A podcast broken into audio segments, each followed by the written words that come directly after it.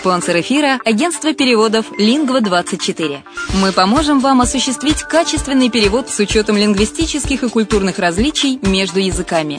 Наши профессионалы окажут самый широкий спектр услуг. Перевод любых европейских языков на языки СНГ и наоборот. Перевод с китайского языка, устный перевод, выполнение проектов под ключ, многоязычные сайты, инструкции к технике и оборудованию, графическая верстка, копирайтинг, контроль качества – Перевод максимально приближенный по смыслу к оригиналу. Лингва24. Соединяя ЕС с СНГ.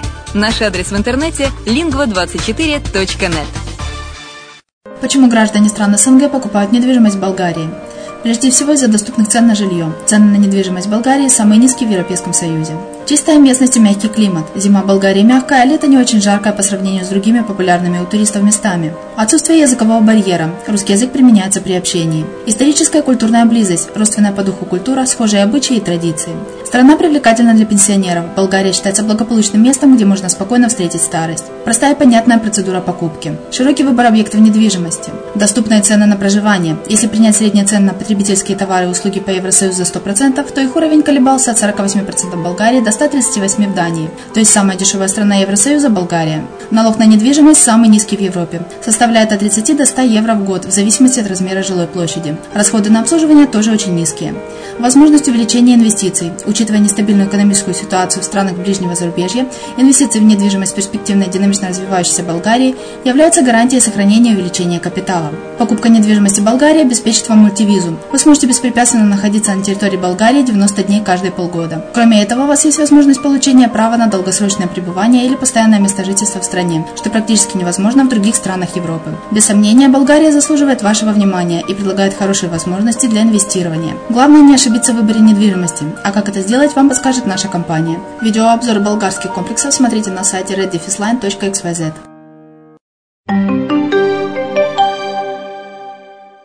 Приветствую вас! В эфире программа «Мариуполь онлайн» на радио «Азовская столица». И с вами я, Майя Вишневская. Юрий Зинченко. Металлургия остается фундаментом экономики Украины. В 2015 году спад производства в украинской металлургии составил 15%. Металлурги горняки искренне надеются, что государство поддержит их в этот трудный час.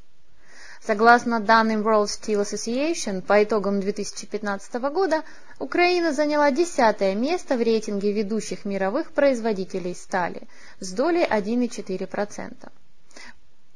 В Украине было выплавлено почти 23 миллиона тонн стали, что более чем на 15% меньше показателей 2014 года.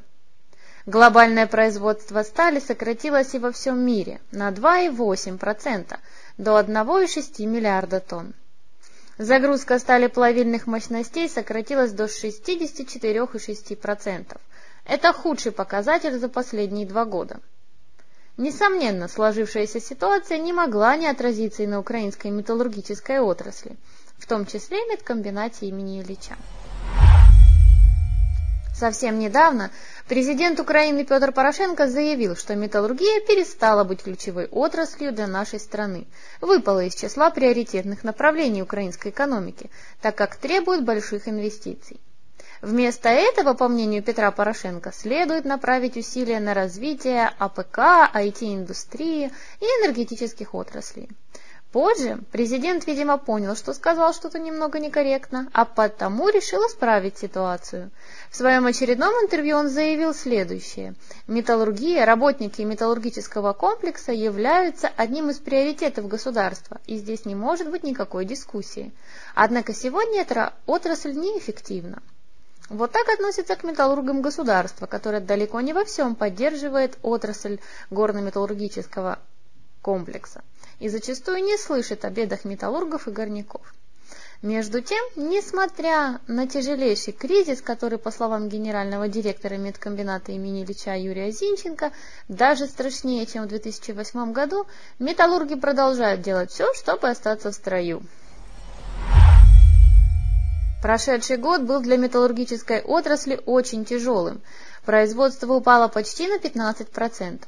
Однако именно благодаря медпредприятиям в Украину по-прежнему приходят валютные и значительные налоговые поступления. Только группа Мединвеста заплатила в 2015 году более 14 миллиардов налогов. Руководство страны довольно опрометчиво относится к той отрасли, которая могла быть настоящим фундаментом для ее экономического развития и процветания. В других государствах о базовых отраслях заботятся, у нас же наоборот, вставляют палки в колеса.